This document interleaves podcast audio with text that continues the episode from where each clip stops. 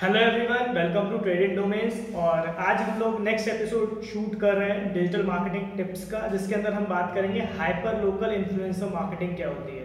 Hyper local influencer marketing समझने से पहले हम लोगों को थोड़ा पहले इन्फ्लुएंसर मार्केटिंग की तरफ़ जाना पड़ेगा कि एग्जैक्टली इन्फ्लुएंसर मार्केटिंग का क्या रोल होता है और इन्फ्लुएंसर मार्केटिंग को हम कैसे एक्सप्लेन कर सकते हैं। तो इन्फ्लुएंसर मार्केटिंग की तरफ़ जाते हैं। इन्फ्लुएंसर मार्केटिंग का जो सिंपल मीनिंग है दैट इज़ आप सामने वाली ऑडियंस को एक इन्फ्लुएंस कर रहे हो, किसी भी प्रोडक्ट या सर्विस को बाय करने के अब वो आप किसी भी तरह से कर सकते हो। एक किसी पर्सन के थ्रू एक किसी सोशल मीडिया पोस्ट या वीडियो के थ्रू आप किसी भी तरह सामने वाले को इन्फ्लुएंस कर रहे हो तो that is called influencer marketing अभी सेकंड क्वेश्चन आता है कि आजकल ये इन्फ्लुएंसर मार्केटिंग इतना क्यों चल रहा है? मतलब क्यों सब इसके बारे में बातें कर रहे हैं? तो उसके लिए हमारे पास कुछ स्टेट्स हैं, जो हम लोग अभी देखेंगे, आपको स्क्रीन पे दिख रहे होंगे वो। कोई भी ब्रांड है, अगर वो एक डॉलर अपना इन्फ्लुएंसर मार्केटिंग पे स्पेंड करता है तो उसे रिटर्न मिलता है five point seven eight dollars का।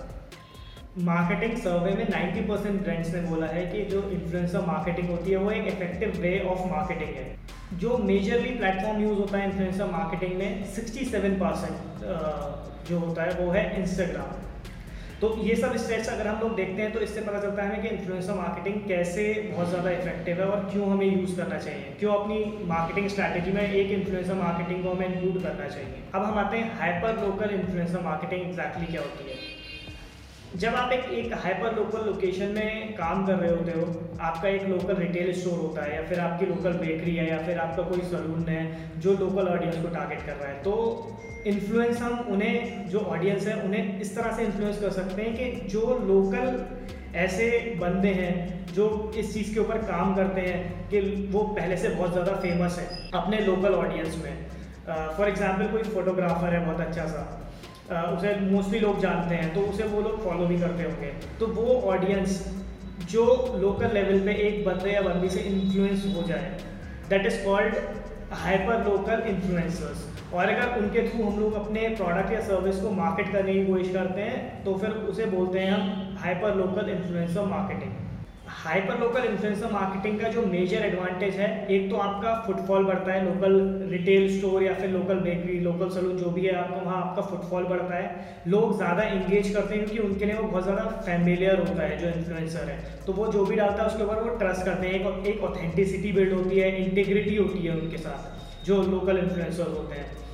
तो अगर आप इसे यूज़ करोगे तो काफ़ी ज़्यादा इफ़ेक्टिव रहेगा वो आपके डिजिटल मार्केटिंग स्टार्ट जब हाइपर लोकल इन्फ्लुएंसर मार्केटिंग की तरफ़ हम जाते हैं तो उसके अंदर हमको ये नहीं देखना है कि एक बंदे के बहुत सारे फॉलोअर्स हैं। हमें देखना है उसके फॉलोअर्स क्या हमारी टारगेट ऑडियंस को केटर कर पा रहे हैं या नहीं कर पा रहे जैसे अगर कोई बंदा है, उसके वन थाउज़ेंड फॉलोअर्स है और एक सिटी है, उसके वन थाउज़ेंड में से एट हंड्रेड फॉलोअर्स उसी सिटी के हैं। तो हाँ उसे हम अपने ब्रांड के लिए ले सकते हैं hyper local influencer marketing strategy में उसे इंक्लूड कर सकते हैं। बट वो 800 लोग भी इस तरह के होने चाहिए कि अगर हमारा बेकरी है तो वो फ़ूड में इंटरेस्टेड होने चाहिए, वो जो 800 लोग हैं। तो हमें ये बहुत सारे फैक्टर्स हैं जो लेके जाना पड़ेगा बट हाँ हम लोग एक चीज़ देख सकते हैं कि उसके नंबर्स को हमें नहीं देखना है कि हमें बहुत ज़्यादा नंबर्स नहीं चाहिए। अगर उसके नंबर्स छोटे भी होंगे, लेकिन हमारी ऑडियंस को कैटर कर रहे होंगे तो हम उसे सेलेक्ट कर सकते हैं। तो एक ये क्राइटेरिया है हाइपर लोकल इन्फ्लुएंसर्स को सेलेक्ट करने का।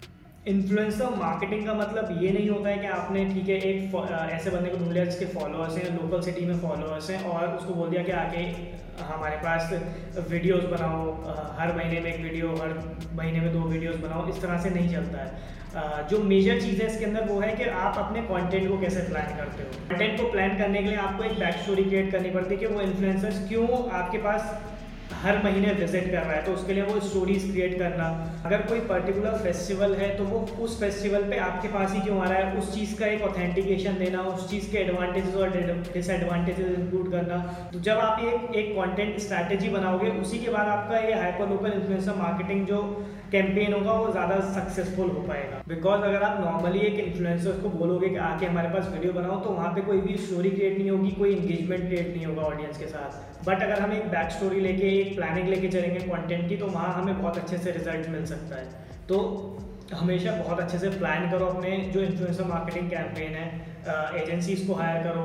अगर इन्फ्लुएंसर बहुत अच्छे से पहले से ही ट्रेंड है तो वो खुद ही आपको कंटेंट स्ट्रैटेजी बना के देगा। बट हाँ पूरा प्लान करो कि अगले थ्री मंथ्स में वो कब कब आपके पास विज़िट करने वाला है, कब कब आपको वो शाउट आउट देने वाला है इंस्टाग्राम पे फेसबुक पे या यूट्यूब तो अगर आप ये सारी बातों का ध्यान में रखोगे और फिर अपना hyper local influencer marketing campaign run करोगे तो बहुत अच्छा आपको रिज़ल्ट मिलेगा।